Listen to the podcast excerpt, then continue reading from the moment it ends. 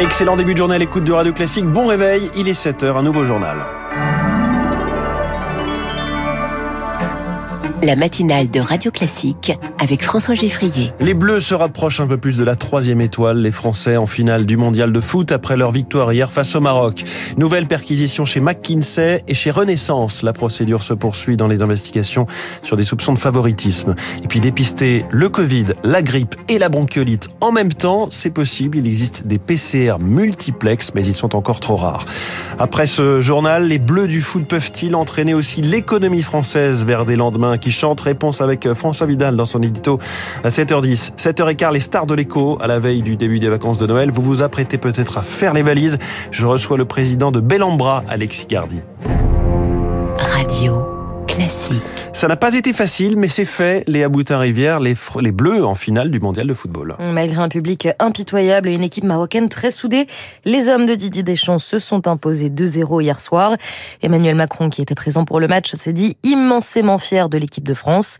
La direction donc le dernier duel avec cet affrontement très attendu entre Kylian Mbappé et Lionel Messi, un jeune loup et un vieux lion qui ont tous les deux soif de gagner, comme l'explique Dan Perez, journaliste à l'équipe. Il y a évidemment deux stars à des moments différents de leur carrière. Lune Messi qui vit la, dernière Coupe du Monde sans doute de sa carrière et qui peut en la gagnant basculer de joueur euh, historique à euh, joueur de légende et peut-être plus grand joueur de tous les temps. Et quant à Kylian Mbappé, il peut déjà marcher sur les traces de Pelé s'il va chercher une deuxième Coupe du Monde consécutive à seulement 23 ans. Donc évidemment, il y aurait tout un tas de symboles autour de cette finale France-Argentine, la revanche, l'opposition entre deux joueurs d'un même club, l'opposition entre deux stars de ce sport ce sera une finale de rêve.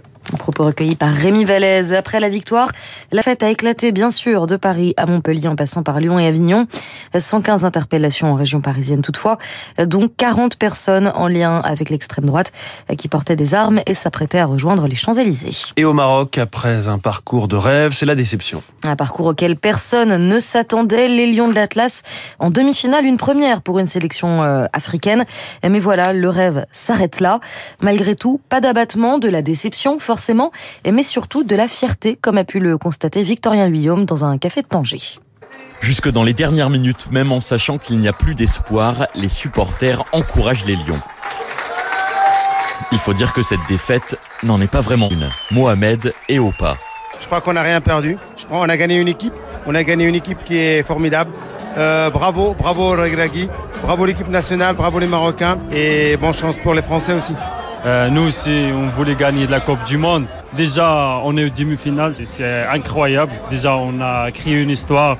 La fierté d'avoir été en demi-finale et d'avoir fait très peur aux champions du monde en titre, explique Khalid. On a fait un très très bon match.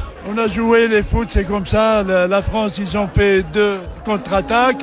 On a, on a bien joué. Le, le foot, c'est comme ça. Il y a un gagnant. Saoussan, elle s'essuie les yeux. Elle espère maintenant que les Lions de l'Atlas vont terminer en beauté. Je suis fière aussi parce que c'est une première fois que ça arrive en Afrique et pour un pays arabe d'arriver en demi-finale. Et on peut toujours jouer à la troisième place, donc euh, c'est mieux que rien. Une heure après le coup de sifflet final, dans ce café, les supporters des Lions donnent toujours de la voix. Correspondance depuis Tanger, signé Victorien Vuillaume. Il est 7h03, vous écoutez Radio Classique, une nouvelle perquisition dans l'affaire McKinsey. C'est la deuxième du genre. Les sièges parisiens du cabinet de conseil et du parti Renaissance ont été fouillés par les forces de l'ordre mardi, on l'a appris qu'hier. Les enquêteurs veulent examiner les comptes de campagne d'Emmanuel Macron en 2017. Ils s'intéressent aussi à des soupçons de favoritisme envers le cabinet. Lauriane Tout-le-Monde, la procédure suit donc son cours. C'est la phase opérationnelle de l'enquête qui commence. Fin octobre, le parquet national financier a ouvert deux informations judiciaires. La première concerne la campagne de 2017 et les auteurs du programme d'Emmanuel Macron. Une dizaine de salariés du cabinet de conseil McKinsey, une participation bénévole selon les comptes de campagne du candidat, mais la justice s'interroge. Il s'agit peut-être là d'un travail qui aurait dû être rémunéré. Les comptes seraient donc minorés, et quelle contrepartie a réellement obtenu McKinsey? C'est là l'autre information judiciaire pour favoritisme. En mars dernier, un rapport du Sénat révélait le recours exponentiel au cabinet de conseil pendant le premier mandat d'Emmanuel Macron. Plus d'un milliard d'euros rien qu'en 2021. Une dérive reconnue il y a quelques semaines par le ministre de l'économie. Celle-ci a été depuis corrigée, promet Bruno Le Maire. Quant au président de la République, il assurait le mois dernier ne rien craindre avant de confesser Je crois que le cœur de l'enquête n'est pas votre serviteur. Et une autre affaire, cela concerne cette fois Dominique Strauss-Kahn au cœur d'une enquête du parquet national financier. L'ancien patron du FMI est accusé de blanchiment de fraude fiscale aggravée. On apprend qu'il a été entendu et placé en garde à vue dans la plus grande discrétion à la fin de l'été en raison de sa domiciliation fiscale au Maroc. Et du côté du Parlement européen, Eva Kaili reste en détention. La vice-présidente déchue du Parlement reste derrière les barreaux suite au report de sa comparution devant la justice dans une affaire de trafic d'influence impliquant le Qatar. L'élu clame son innocence et assure qu'elle ignorait l'existence de liasses de billets retrouvées à son domicile. La Direction générale de la santé en France met en garde les pharmacies, les laboratoires. Les professionnels de santé en première ligne face à la neuvième vague de Covid ont reçu une alerte. Attention au stock de tests PCR et de révélateurs. Le secteur, lui, met en avant face à ce constat l'importance des PCR multiplex, des tests qui permettent de rechercher plusieurs maladies à la fois. Lionel Baran est le président du syndicat national Les biologistes médicaux.